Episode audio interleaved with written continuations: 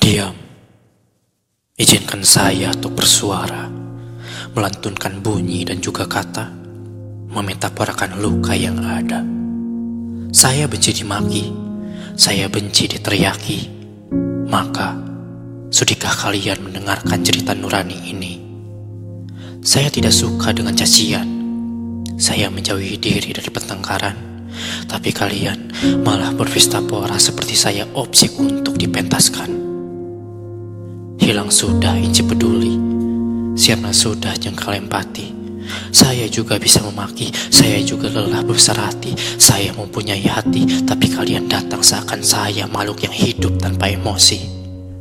Jengah sudah saya begini, tak menghakimi, tak membalas semua caci dan maki. Sungguh, sungguh saya tidak ingin ini terjadi. Emosi tak terkendali, luka datang silih berganti, dan manusia seperti sirna untuk dipercayai diri. Apa saya harus bisu dan juga tuli? Apa mati adalah solusi dari semua permasalahan ini? Sial, semua hanyalah bebal, sebal, kebal, mual. Aku hilang akal.